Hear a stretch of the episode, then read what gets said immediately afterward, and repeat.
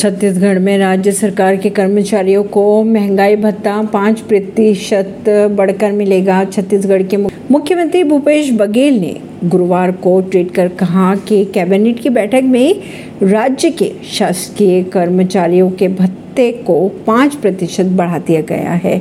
इसके बाद अब राज्य के कर्मचारी को महँगाई भत्ता अड़तीस प्रतिशत हो जाएगा। बघेल ने यह भी कहा कि इससे राज्य सरकार पर प्रतिवर्ष एक हज़ार करोड़ रुपए का अतिरिक्त वित्तीय भार आएगा। बिहार में शिक्षा विभाग के कार्यालयों में शिक्षा मंत्री के सचिव के प्रवेश पर लगाई गई रोक। पीएम नरेंद्र मोदी ने फ़ोन कर दलाई लामा को दी अठासीवे जन्मदिन की बधाई।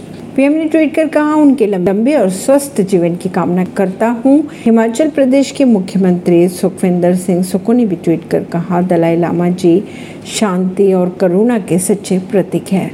इतिहास में पहली बार 19,500 के पार हुआ निफ्टी। ऐसी ही खबरों को जानने के लिए जुड़े रहिए जनता सरिश्ता पॉडकास्ट से। परवीन दिल्ली से।